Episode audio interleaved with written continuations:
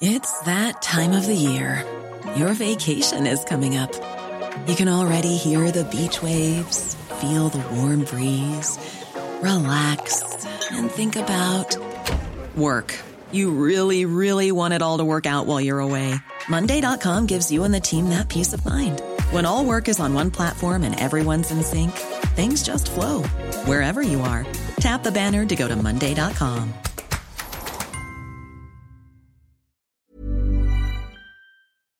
Tarde a tarde, lo que necesitas saber de forma ligera, con un tono accesible. Solórzano, el referente informativo.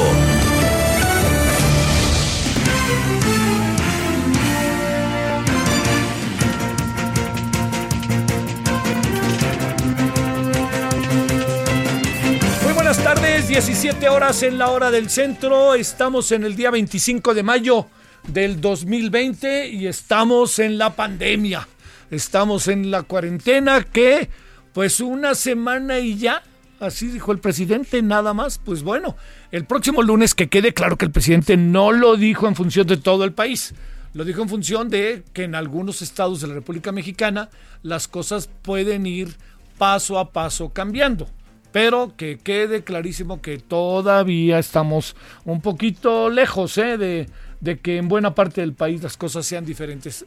Pienso en Fíjese que pienso sobre todo, como se lo hemos dicho estos días aquí en el Heraldo, pienso en, el, eh, en, la Ciudad de México, Guadalajara, Monterrey, Puebla, Villahermosa y en Tabasco, eh, Mérida, eh, Veracruz, Puerto, eh, Monterrey, ya dije, eh, en, en Coahuila, que las cosas han estado muy difíciles, sobre todo por lo que pasó originalmente, inicialmente más bien, en... en Monclova, Tijuana, bueno, entonces, pero hay otras comunidades que a lo mejor paulatinamente pueden ir abriendo.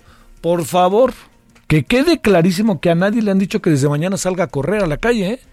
O sea, yo le diría, tiene usted que tomar todo tipo de precauciones porque nuestra vida cambia. Es otra cosa nuestra vida de lo que era hace algunos meses en función de la presencia del virus del COVID-19. Bueno, eh, gracias que nos acompaña. Hoy estamos en el 98.5 de FM, aquí en Radio Heraldo. En Heraldo estamos en Villahermosa. Saludos a Villa, allá al 106.3 de FM. Y eh, mire, vamos a inicialmente nada más. Le, planteo dos, tres ideas para que le vayamos dando vuelta y reflexionemos, ¿no? Pensemos tantito en ellas. Eh, cuando pase la pandemia, cuando pase lo fuerte de la pandemia, cuando pasen esos momentos que están ahorita tendiéndonos auténticamente al límite, eh, vamos a entrar a otra etapa y hay muchas cosas que el país tiene que seguir haciendo. O sea, por más obvio que sea, ¿no? Pues la vida sigue. Vamos a ver cómo le vamos a hacer con la educación. Empieza a haber experiencias sumamente, pero sumamente interesantes en el mundo como para ver qué hacemos, qué tanto nos pueden ser útiles. Tendremos nosotros nuestro propio modelo. Pero también le quiero decir que además de eso va a haber otras cosas que creo que van a, a- tenemos que atender de manera muy precisa. A ver, yo le cuento una de ellas, una muy importante de ellas, que son la, la vida política del país para el año que entra. El año que entra hay elecciones. Son elecciones sumamente eh, importantes porque eh, cambia todo el Congreso. Y va a cambiar no solamente todo el Congreso, sino también va a cambiar eh, lo que tiene que ver con algunos gobiernos de los estados y va a cambiar también algunos congresos locales. Entonces, es una elección numéricamente para el país mucho, muy importante. Yo le diría que lo que hay que hacer es estar atentísimo a ello, ¿no? Y con la participación de, de todos nosotros. Eso es muy importante. Entonces, ¿por qué le planteo esto? Porque muchas de las preguntas que están surgiendo es, eh, tienen que ver con eh, cómo serían esas elecciones. No hay manera en este momento de tener claridad sobre ellas, pero sí hay pistas para presuponer que puede pasar. Primero, Yo creo, soy de la idea, salvo su mejor opinión, que los partidos de oposición siguen en medio del tsunami, siguen sin entender qué pasó. Juegan a que sí, ya estamos discutiendo, debatiendo, porque nosotros no es cierto, hombre, no le hagan de cuento. No, así de fácil. Vea usted las cosas que hace el PAN, las que hace el PRI, que pues, está como perdido. Este, el, que aparece, el que aparece con cierto peso regularmente es eh, Movimiento Ciudadano y regionalmente, no a nivel nacional. ¿Qué puede pasar en las elecciones del 2021? A ver, ¿usted cree que va a perder Morena el Congreso o no? Ay, ¿tú qué crees? Fíjese, Aquí hay dos que nos estamos viendo cara a cara que pensamos que no. ¿Usted cree que va a surgir una oposición enorme todo esto? No. ¿Usted cree que López Obrador va a mantener altísimos niveles de popularidad? No estoy tan seguro, pero no la va a perder. La popularidad no la va a perder. Mire, Ahorita está en el 50%, un poquito menos, según Mitowski, pero según el financiero y según otras encuestas, parametría, el presidente llega a alcanzar 70%, 70%, Dios santo. 70% puede decir, es que es lo mismo, usted puede decir, es lo mismo que tenía Fox al primer año, Calderón o Peñato, que usted quiera, después del Pacto por México. Sí, pero enfrente tenían una oposición, y aquí dígame qué oposición tiene López Obrador. ¿Sabe dónde está la oposición? En las redes y en los medios.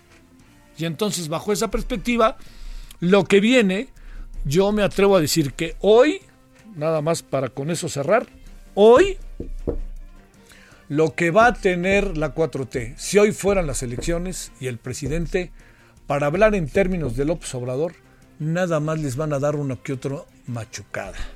Y se acabó. Muchas cosas más menos se conservarán igual.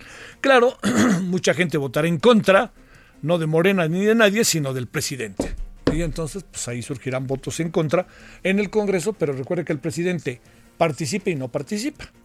No participa porque él no va a participar en las elecciones, pero participa porque es la imagen que seguramente Morena y todos sus candidatos van a agarrarse al presidente, algunos para intentar elegirse y otros para tratar de ganar. Bueno, una miradita que no la pase usted por alto, porque tarde que temprano, cuando pase la pandemia, Ahí le va. Las elecciones empiezan por ahí del mes de septiembre, octubre, porque los candidatos, porque hay que registrarse y debe de haber las batallas políticas internas de los partidos, todo eso.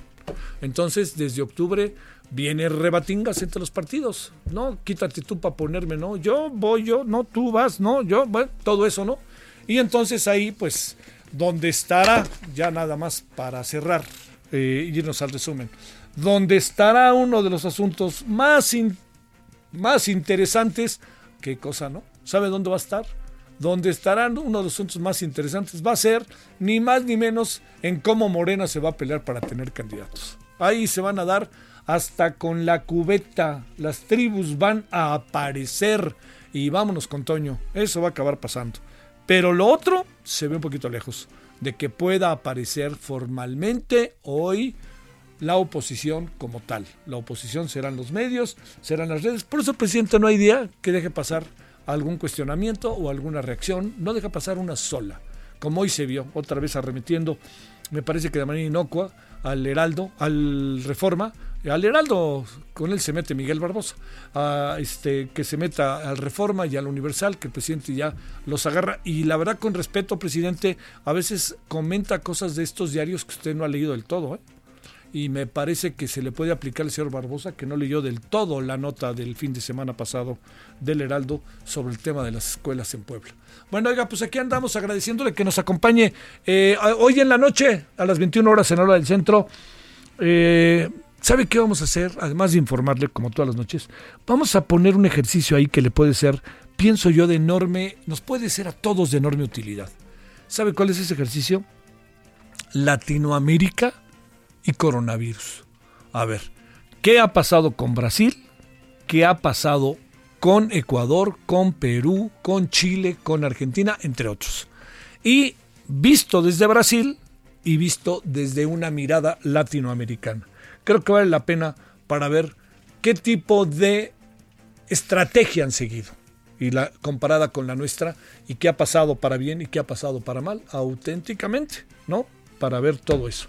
Bueno, deje, le vamos a contar algunas noticias que han sido importantes hasta ahora y vamos a hablar de economía en la primera parte de, en la primera media hora de la emisión de aquí de Heraldo Radio, agradeciéndole que esté con nosotros. Bueno, vamos entonces.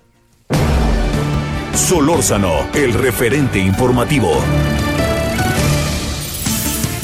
Bueno, focos rojos. ¿Por qué? Porque podría haber un rebrote, un rebrote de COVID en México y el mundo. El subsecretario de Salud, Hugo López Gatel y Juan Antonio Ferrer, titular de INSABI, alertaron a los gobernadores de todo el país para que se preparen para su llegada. Las autoridades ya prevén un reto en la ocupación hospitalaria. En la Ciudad de México, la jefa de gobierno prevé que el semáforo epidemiológico cambie la siguiente semana, aunque hizo un llamado a no relajar en lo más mínimo medidas sanitarias para evitar contagios. Claudia Sheinbaum detalló que hasta el momento hay 20.235 casos confirmados acumulados, de los cuales 3.000 este, son 3.000 eh, 654 están activos. Además, han registrado hasta la fecha 2024 defunciones. El Lunares fue vinculado a proceso por el delito de delincuencia organizada. De acuerdo con un juez de control del reclusorio norte, concedió a Oscar Andrés N., líder de la Unión de Tepito, cuatro meses para la investigación complementaria. Por fin pudieron con el Lunares, sé que nomás no había manera de cómo consignarlo. De acuerdo con la Confederación Patronal de la República Mexicana Coparmex, el gobierno mexicano no implementa acciones que frenen la crisis económica por COVID-19. Gustavo de que se ha convertido en dirigente empresarial, que lo es, además de opositor al gobierno. Bueno, asegura que el problema del desempleo se traducirá en altos niveles de pobreza. Olga Sánchez Cordero, secretaria de Gobernación, asegura que dialogará con Arturo Herrera, titular de Hacienda, para que se garanticen los recursos para la prevención y atención de la violencia de género. La secretaria reconoció que el gobierno federal aún tiene una deuda con la sociedad porque los feminicidios van en aumento y persisten. El Centro Nacional de Control de Energía, la CENACE, impugnó frenar el acuerdo emitido para impedir el exceso de nuevas plantas de energía renovable al sistema eléctrico nacional. Le por lo menos presentó un amparo, pero los otros ahí está caminando. ¿eh? Bueno, México está en una recesión económica, la cual es impulsada principalmente por el COVID-19. Durante el primer trimestre del año, el Producto Interno Bruto del país cayó auténticamente un chorro, ¿eh? Pues 1.2%, usted dirá. Mientras que a nivel anual la caída es del 2.2%, de acuerdo con datos de INEGI. Se trata del peor desempeño del PIB desde la crisis económica de 2009. Activará Tamaulipas operativos sanitarios en puentes fronterizos con la intención de disminuir el número de contagios y defunciones por COVID-19. El gobierno del estado pondrá en marcha operativos sanitarios en las inmediaciones de los puentes fronterizos. Esto lo dijo Gloria Molina Gamboa. Ella es la secretaria de Salud del estado. Puebla regresar a actividades paulatinas a partir de la tercera semana, semana de junio. Serán esas fechas cuando arranque el programa de reactivación de actividades en la entidad. Esto lo dijo el gobernador del estado, Miguel Barbosa Huerta, quien agregó, con eso habremos creado condiciones de control por tres semanas y colabora y colaboraremos todo, haremos todo lo posible para que haya una curva controlada. Buscará consorcio universitario diálogo con gobierno por la ley de educación en Puebla. El rector de la Universidad Anáhuac, José Mata Temolzin, Aseveró que esperarán esta semana y la siguiente para entablar un diálogo con el gobierno antes de comenzar con amparos u otras medidas legales contra la ley de educación en Puebla. Recalcó que no están en contra del gobierno, sino que buscan una norma que sea clara y favorable para el desarrollo de la educación en la entidad. Suspenden instalación de 308 tianguis en Ecatepec para frenar contagios.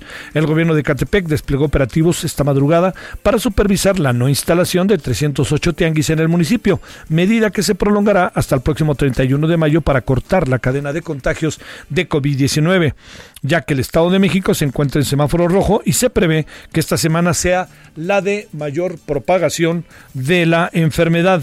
Diputados locales de Colima y trabajadores del Congreso del Estado iniciaron a partir de ayer una cuarentena por 14 días, después de que el diputado por Morena, Guillermo Toscano Reyes, confirmó que dio positivo a COVID-19 convirtiéndose en el primer político de la entidad que es contagiado. Bueno, esto es más o menos lo que ha pasado en las últimas horas. Vamos a hablar, si le parece a usted, de economía vamos a ver cómo se ven las cosas. Son demasiadas variables, ¿no? Las que están ahí. Y bueno, pues este, hablemos, eh, hablemos con quienes diario tienen, si usted me permite, la economía auténticamente sobre, bueno, todos los datos económicos en su computadora y que desde que se levantan están en ello. Bueno, vamos, eh, vamos a una muy breve identificación de la estación y aquí le contamos ahora qué vamos a hacer. Solórzano, el referente informativo.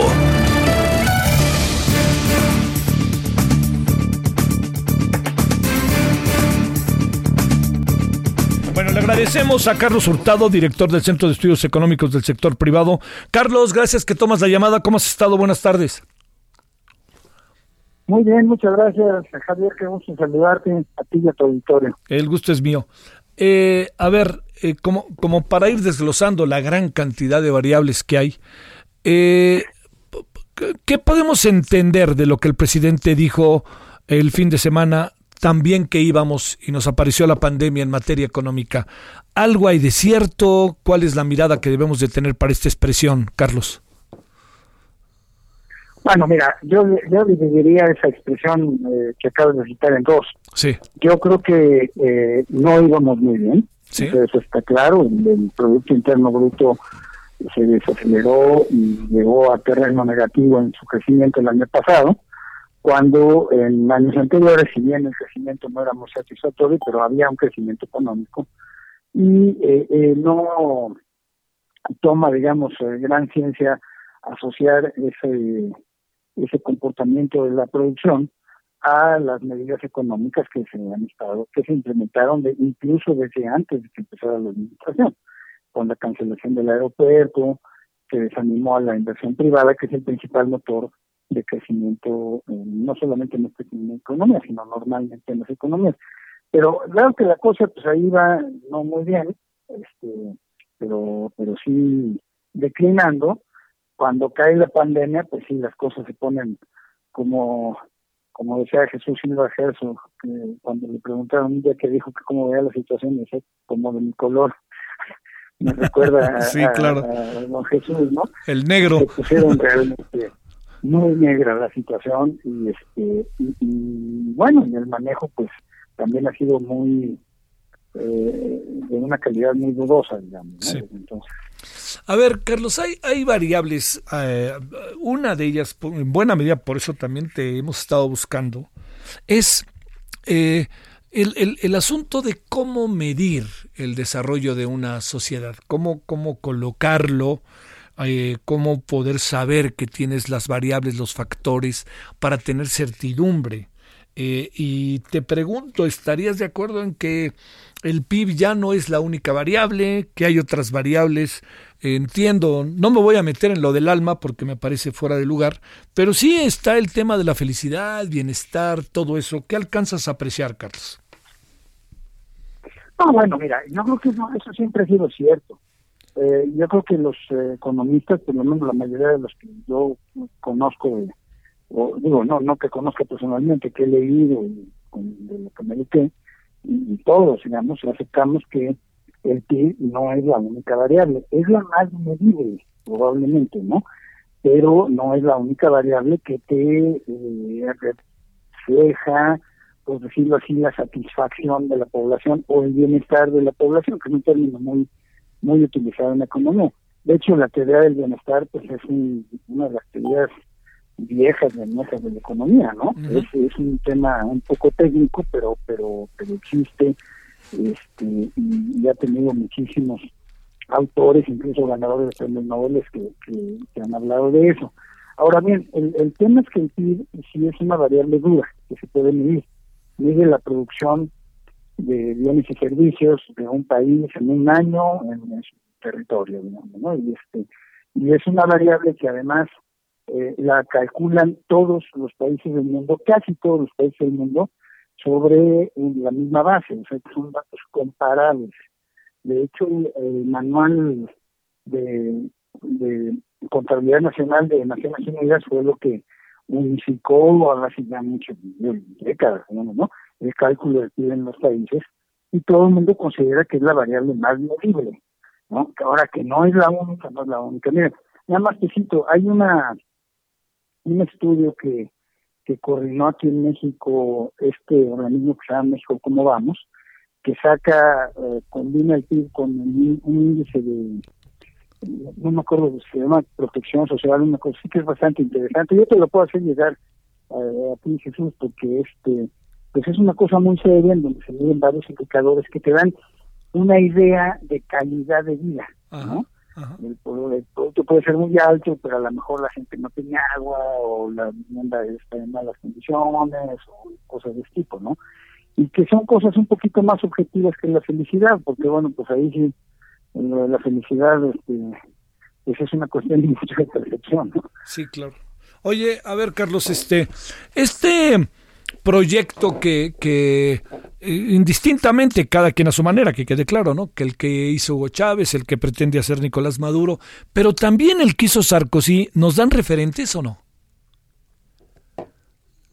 Bueno, eh, yo, yo, yo, mira, yo escuché ayer a, alguien que sabe de esto, este, diciendo que Sarkozy en su momento había convocado a tres economistas muy importantes uno francés y, dos americanos, bueno, uno medio y americano y otro eh, americano americano, para este, medir este tema de la felicidad y que no fue que no fue muy exitoso el, el proyecto. Yo la verdad no sabía de esa experiencia, pero yo no recuerdo que el, digamos alguna eh, similitud significativa entre el proyecto económico de Sarkozy y el de y el de Venezuela, digamos, ¿no? Sí, claro. Este, incluso Sarkozy pues, venía del partido, digamos, de la derecha francesa. Así es. Y era eh, más amigable al libre mercado que eh, varios de sus predecesores en Francia, lo cual no es muy difícil, pero digamos, yo ese es la, el recuerdo que tengo del, del régimen de Sarkozy. Sí, sí, sí. Oye, Carlos, a ver, otra variable. Las cosas eh, presumimos que van a ser eh, muy, muy difíciles. Cuando digo esto, hay una situación de hecho, ¿no? Este coronavirus, hay un frenón de la economía, el tema petrolero, la, la falta de inversión. Tampoco podemos presumir mucho el tema de las remesas. Luego traemos otra bronca el lunes, ¿no? Porque se cierra el límite de los Dreamers que había planteado, es la fecha que planteó Obama para, para definir toda la situación de los Dreamers, que también nos va a dar un golpazo. Hay, hay escenarios que están así establecidos y que forman parte de nosotros, de la vida de todos en este planeta. Pero hay otras cosas que hace el gobierno. En función de todo eso, lo que se viene es dramático, terrible, patético y echado y sumamente difícil. Mira, yo creo que sí. Eh, yo yo pondría, eh, añadiría una cosa a tu larga lista, que es lo que no hace el gobierno. ¿no? El gobierno el, gobierno no ha querido eh, tener una, un papel, digamos, importante en términos de implementar programas para mitigar el daño al bienestar, por cierto, de la población, ¿no? Eh, digamos, sus programas sociales son los mismos que ya estaban presupuestados desde antes de que se pudiera mover la pandemia. Eh, son los mismos, eh, jóvenes en el futuro, la lista que hay. Lo único nuevo que se ha tratado de poner en marcha, porque no se ha puesto en marcha completamente, es esto de los créditos a las palabras a la palabra para las microempresas. Pero de una meta original que primero era de un millón de empresas que iban a recibir crédito por 25 mil pesos y luego esa ese monto total se multiplicó por dos y a veces ya escuché que por tres, pero la verdad es que hasta el informe del 7 de mayo que se dio, que es el último que yo conozco, no sé si hay uno nuevo, se habían podido colocar solamente 191 mil créditos, ¿no? De, ese millón que se buscaba en una primera instancia. Y yo creo que lo que pasa es que cuando uno hace política económica, si me permite, no hay que buscar con un solo instrumento varios objetivos. Entonces, yo creo que lo urgente, lo urgente en estos, en estos momentos sigue siendo, ya ha sido ya por varias semanas, eh, ayudar a la gente que se va a quedar sin ingresos. Eso es lo que es urgente. Ahora, si nosotros queremos además colgarle varios objetivos, pues se dificultan las cosas. Y en el caso de, de estos proyectos, de estos eh, créditos a la palabra, se buscó premiar a las empresas que no habían despedido personas yo lo hubiera hecho de una manera un poquito diferente. Yo hubiera dicho, vamos a, tratar de, darle crédito y apoyos financieros a empresas, y no solo micro, ¿eh? eh medianas, pequeñas y grandes, que adoptan el compromiso de aquí a futuro de proteger el empleo pero no decir, a ver, ya quien se portó bien, así como en la escuelita vamos a poner un, estrella, pues este, me parece que eso eh, ha, hecho muy difícil que esto progrese, ¿no? Sí. Este, yo creo que en estos momentos debimos haber, debimos como país, ¿eh? Debimos haber apoyado a las personas para que sigan consumiendo, para que sigan comprando cosas y poder tener así su sustento. Y también en un sector que, que dejamos totalmente olvidado, que es todos aquellos informales. El referente informativo regresa luego de una pausa. Estamos de regreso con el referente informativo.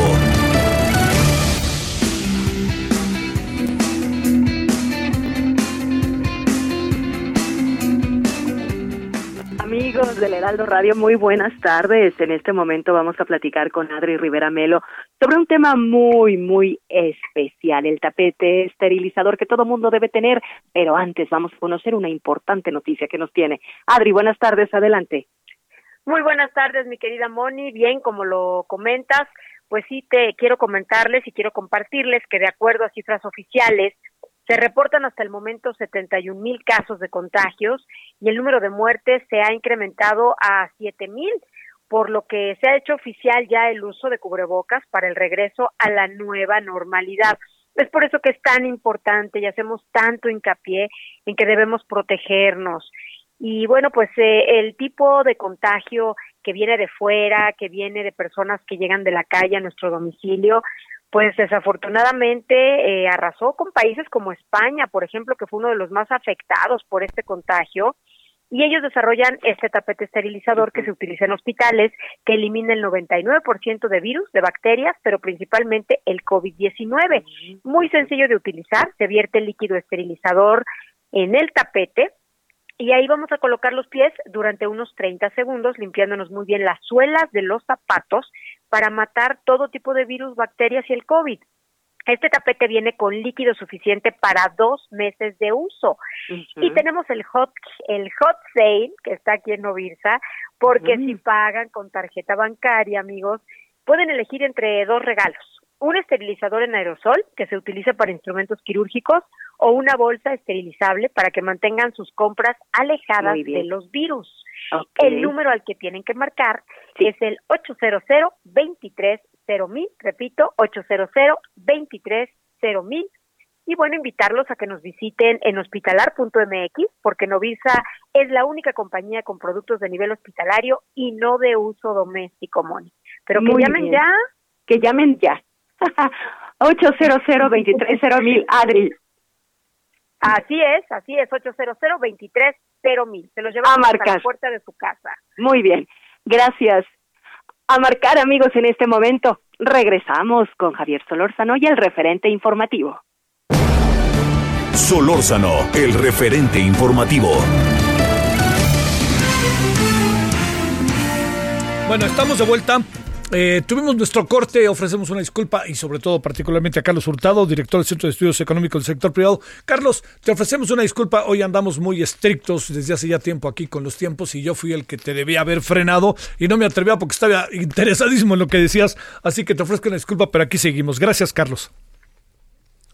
No me disculpa yo que luego me suelto hablando. No, no, no, no, no. A ver, este, estábamos en que eh, sí, eh, en función de todas las variables, pues, nomás para que cerremos, que existen, que están hoy frente a nosotros, algunas que no están en nosotros controlar y que nos nos pegan como parte de la globalización y de la interrelación, ahora sí que entre las economías y los países y las personas, la diferencia eh, más lo que, lo que estamos haciendo. Y entonces, este, decías tú que se premiaba eh, por, vamos a ponerle comillas si te parece, se premiaba a aquellos que no habían despedido, este, eh, a los que no habían despedido, bueno, en fin, todo este proceso de a las personas que se despidieron y a las que no se despidieron y que se hizo ahí un asunto en donde, pues, este, no, digamos, había que repensar ese asunto en términos de estrategia. Ahí nos quedamos. Sí, eh, exactamente, digamos, sí, eso era poniendo un ejemplo nada más de, ese eh, proyecto que o programa que puso en marcha el gobierno. Pero en general yo creo que el, el, ah, en momentos tan, tan apremiantes como este, digo, siempre hay que pensar en hacer las cosas bien y pulcras. Sí. Pero en estos momentos es muy importante también actuar urgentemente porque yo creo que las filas del desempleo y de la pobreza se están engrosando días con día con día y este al, al incluir en la aplicación de los programas para la mitigación de estos asuntos muchos objetivos pues se entorpecen, ¿no? Sí. Entonces te comentaba yo que bueno pues hay legiones que nosotros podemos ver en, todos los días en las calles, eh, gente que trabaja de manera informal, eh, limpiando parabrisas, vendiendo haciendo todo lo que hace este, estas personas, ¿no? Compitiendo entre ellos por un mercado que se achica todos los días porque hay menos gente en la calle que compra todas esas cosas, ¿no? o quiere esos servicios. Y estos no hubo un plan para atenderlos, este, no, nadie sabe si ellos están en los programas sociales actuales del gobierno o no, porque los padrones no son transparentes. Entonces yo creo que sí tenemos muchos problemas, y, pero también estoy seguro que no es tarde para actuar este me parece que todavía habría tiempo de, lograr mitigación importante si se decidiera eh, eh, digamos las autoridades decidieran facilitar estas ayudas para la gente y para las empresas. Pero hasta ahora no ha sido el caso. A ver ahí viene el, asunto final. Eh, no anda bien, no nos hagamos, o, o, yo presumo eso, la relación entre el sector privado y el presidente, ¿verdad?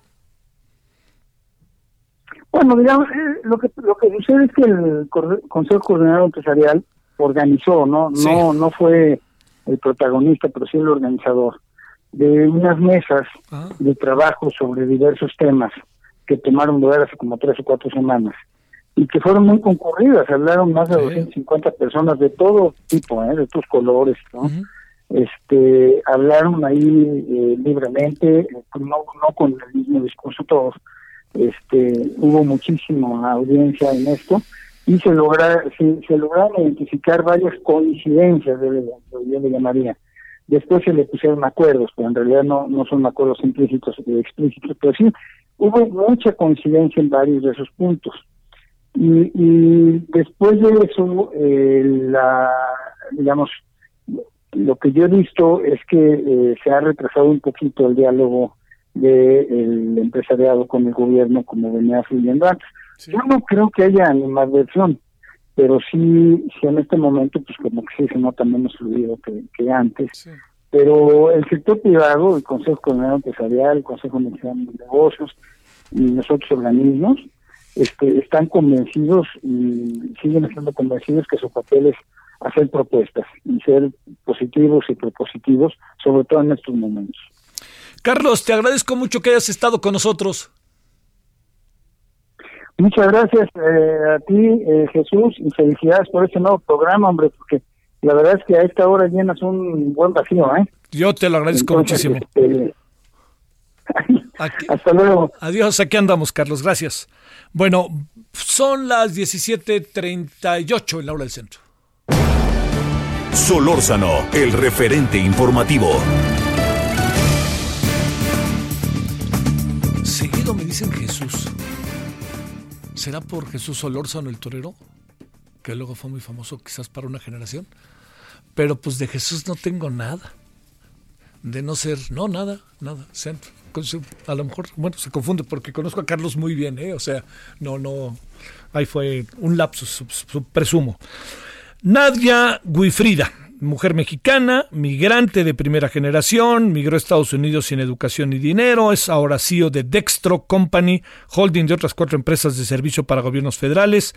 Es de las muchas cosas que ha hecho. Créame que si leemos su currículum nos vamos a sacar aquí un buen rato. Pero es importantísimo hablar con ella. Importantísimo. Y ahorita va a poder por qué. Estamos con focos rojos. Nadia, ¿cómo has estado? ¿Cómo te ha ido? Buenas tardes desde acá, desde México. ¿Dónde andas? Javier, te saludo, gracias por la invitación. Este, los saludo a todos, a ti y a tu, público desde Washington, D.C. Bueno, a ver, déjame decirte primero, eh, ¿a qué edad te fuiste a los Estados Unidos o te enviaron o te fuiste? ¿Cómo le hiciste para llegar allá? Eh, yo me crié en la frontera, eh, eh, en el famosísimo Ciudad Juárez, Chihuahua, con que nací en el estado de San Luis Potosí. Mira. Mi, mi adolescencia la paso en Ciudad Juárez, Chihuahua, en, en pues en los tiempos difíciles, ¿no? De Ciudad Juárez. No sé si sea este compuesto después de eso mucho que digamos, pero sí eh, lo paso ahí en todo este tema de los feminicidios, eh, en, este tema pues de la vuelta eh, económica de, de, la narcoindustria en, en, esa región del, del, país y decido emigrar producto de, de esto y después de, de cambios en la estructura de mi de mi familia, ¿no? Este concretamente en la salud de mi padre eh, decide emigrar a los Estados Unidos, primero en un esfuerzo de, comercio informal, de exportación, entre los 17 y los 19 años y luego ya permanentemente. Este, a los 19, 20, 20 años me vengo a la costa este de Estados Unidos y, y, y empiezo ya con un esfuerzo comercial más formal desde acá y a buscar el emprendimiento, ¿no? Y a buscar, como muchos de nosotros los mexicanos, pues fortuna en, en Estados Unidos para poder apoyar a nuestras familias. Para echarse para adelante. Oye, a ver, ¿qué, a ver, ¿qué presumes que va a pasar el lunes cuando se cumple en fechas que el propio presidente en su momento Obama había colocado en el en el calendario? ¿Qué, puede pasar el lunes? Y cuéntanos de esta historia. Mira, pues eh, ciertamente eh, tenemos un referente del, del, tema de DACA, ¿no? Con respecto a los Dreamers migrantes por acá. Un tema que viene desde el 2017-2018, que se va a la Suprema Corte de Justicia y ciertamente, como bien lo mencionas, es calculado que haya ya o que hubiera habido una resolución hacia el primero de junio en la Suprema Corte de Justicia. Eh, ciertamente este pandémico eh, eh, tuvo muchas este, consecuencias en, mucha de la operación del gobierno norteamericano y de nuestra vida eh, cotidiana, ¿no? Entonces es uno de los temas que, que, ciertamente serán aplazados, pero que es importante que, que, analicemos y que tengamos en el en, en el calendario. Mira, Javier, yo creo que aquí el tema más importante, más de lo que de la resolución que pudiera tener una Suprema Corte de Justicia norteamericana con respecto a la repatriación de, de, todos estos jóvenes mexicanos y, y, latinoamericanos hacia sus países de origen, que obviamente eh, con todo y que pudieran ser de otros países sudamericanos, centroamericanos, pues caerán en México primero, ¿verdad? Sí, claro, claro. y para ser repatriados luego a sus países. Eh, yo creo que esto incide en un tema todavía mayor, ¿no?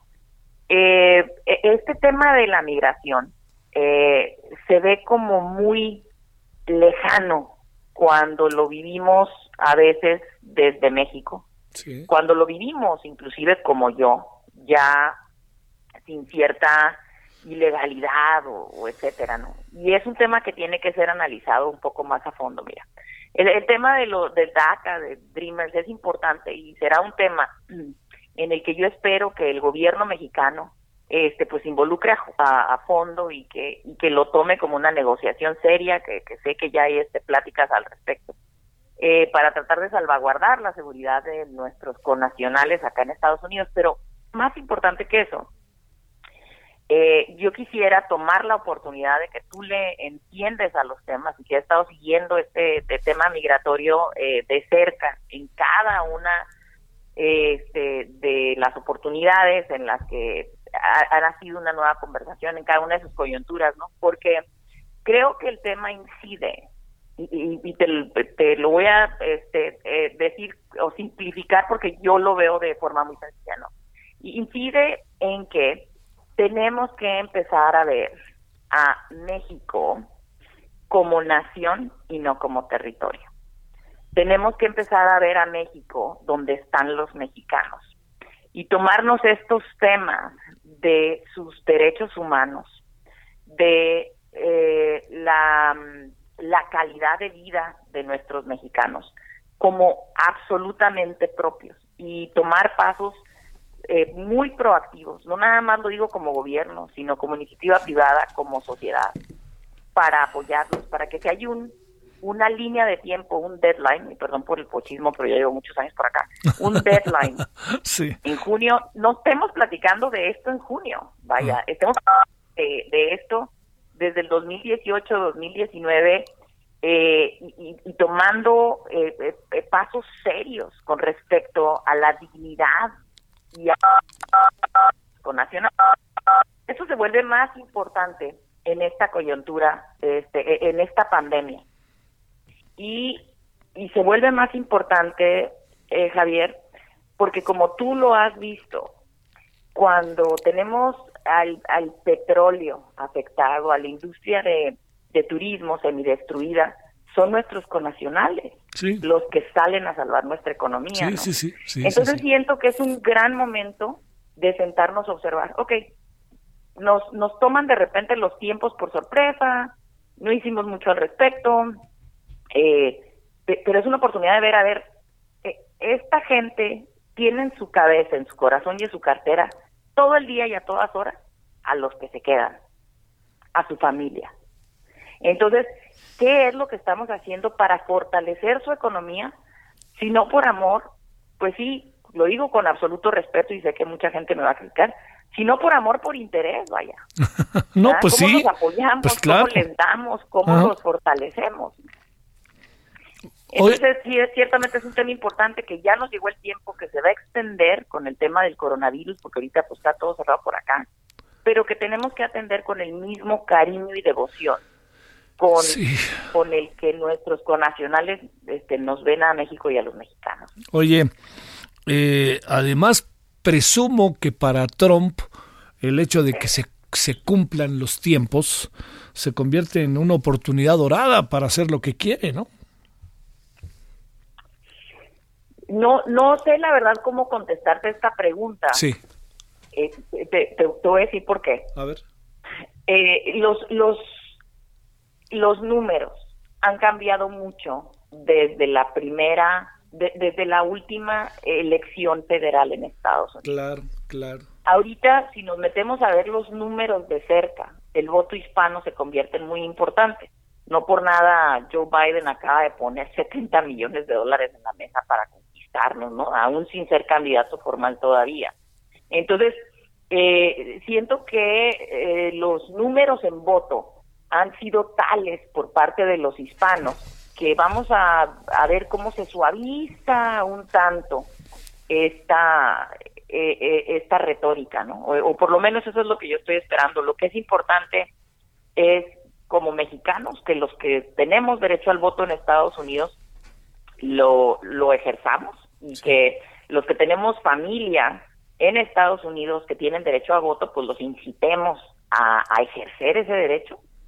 Y también como mexicanos es importante saber que nuestros migrantes mexicanos en Estados Unidos pueden no tener derecho al voto en México porque pues no tratan de navegar abajo del radar o porque Sí. no van a un consulado a sacar una credencial de lector, etcétera. Pero la realidad es que también en México, a más del 76% ejercen una influencia sobre las personas este, que son el objeto de sus remesas, ¿no? Entonces, tenemos un gran poder que en los dos últimos años ha sido ya identificado y no nada más identificado, ciertamente explotado un tanto por los partidos este eh, eh, políticos en Estados Unidos. La retórica, yo anticipo y mira, no soy un experto en el tema, mi expertise nace de ser migrante nada más y decirte lo que yo pienso y que pienso que piensan los que son como yo, no, pero eh, pero yo pienso que los números en esta ocasión están muchísimo más a nuestro favor. Son 60 mil muchachos nada más en el estado de Texas al mes que cumplen 18 años, ya con derecho al voto en Estados Unidos. Entonces, pues tenemos que, que, que darnos cuenta de que, pues de que somos muchos. Oye, Nadia. venimos para quedarnos y para mandar dinero, ¿no? Híjole, sí. Estaba, el presidente presumió hace algunos días, vean la cantidad de dinero que mandaron nuestros paisanos, las remesas. Pues bueno, yo no lo veo muy distinto de lo que invariablemente mandan, pero déjame plantearte un asunto final.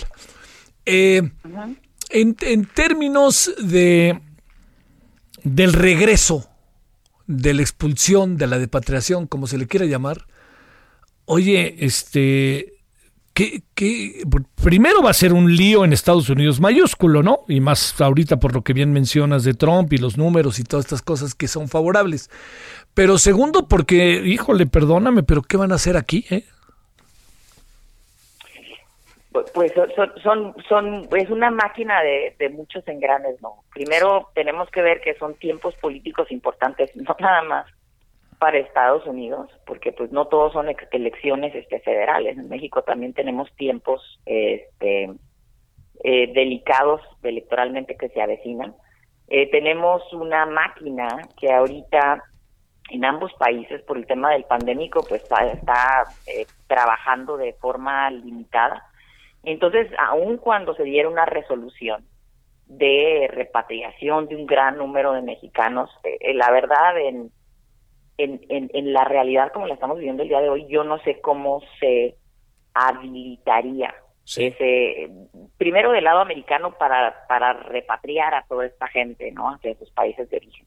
Ah. Y segundo para México, pues para absorber a toda esta gente que, pues en la mayoría de los casos, este, pues vuelve muchas veces, inclusive sin español, Javier. Sí, claro. O sea, sin saber cuál es la moneda, cuál es el presidente, sin un solo pariente en México. Sí, Es gente eh, digitalizada, es gente que tuvo acceso a, una escolaridad pública, etcétera, pero es gente que a lo mejor no va a saber cómo, por falta de una mejor palabra, navegar en una cultura y en un país que ciertamente son su patria, pero son absolutamente desconocidos ¿no? para para, para, para los que se regresan. Entonces, la verdad es, es un hipotético este que yo veo cercano y que y, que el día de hoy con las infraestructuras americanas y mexicanas pues yo no sé qué pasaría no no no no no veo un sistema supones supones que pueda pasar algo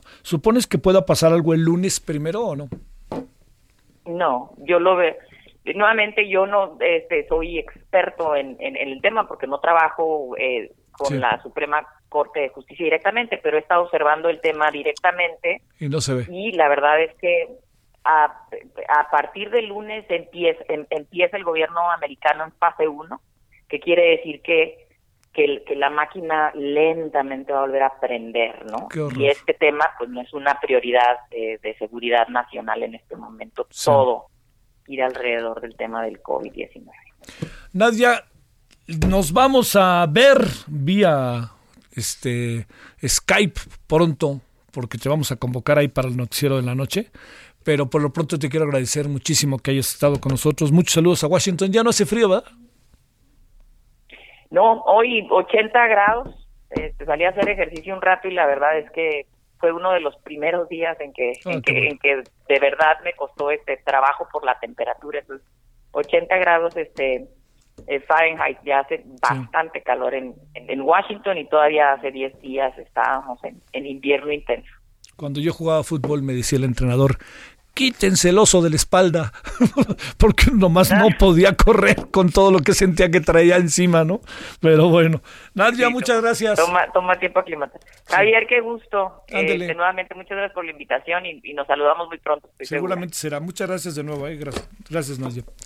Bueno, ahí tiene esta mirada de lo que puede pasar a partir de el eh, próximo lunes. Eh, no parece que vaya a haber una acción de la Corte de expulsión de los Dreamers porque hay muchas variables, ¿no? Está la variable de la pandemia, del coronavirus, y más que Estados Unidos ha vivido eh, una situación tan verdaderamente brutal, en el caso muy concreto y específico, pues de alguna ciudad, Nueva York, donde hay mucha presencia mexicana, Puebla York, ¿no? O Tlapa York, como también dicen ahí los de Guerrero. Luego también está el otro asunto, que es ni más ni menos que el tema de Chicago, de Los Ángeles, de Detroit, de varios lugares. Entonces, pues ahí están nuestros eh, Dreamers que no pueden salir. ¿no? Este también está esperando, pero sí coloquemos el primero de junio, ¿eh? como una fecha para ponerle focos rojos y para no perder de vista lo que está pasando. Bueno, oiga, ya nos vamos, pero no nos vamos. Eh, nos vemos al ratito, ¿no? Ojalá nos acompañe en el canal 10 del Heraldo Televisión Abierta. Le decía yo al inicio, hoy ahí en el canal 10 de TV Abierta, 151 de Easy y 161 de Sky, vamos a abordar el tema del, bueno, la información y toda la pandemia este, que te, vista desde ámbitos latinoamericanos, sobre todo por como por la posición en la que estamos hoy colocados, que son es una posición verdaderamente delicada y difícil en esto de la letalidad y todos estos temas que están sobre nosotros. Bueno, pásela bien juntos pero distantes, tenga usted buena tarde de aquí hasta el ratito y nos vemos a las nueve aquí en Heraldo Televisión. Buenas tardes, adiós.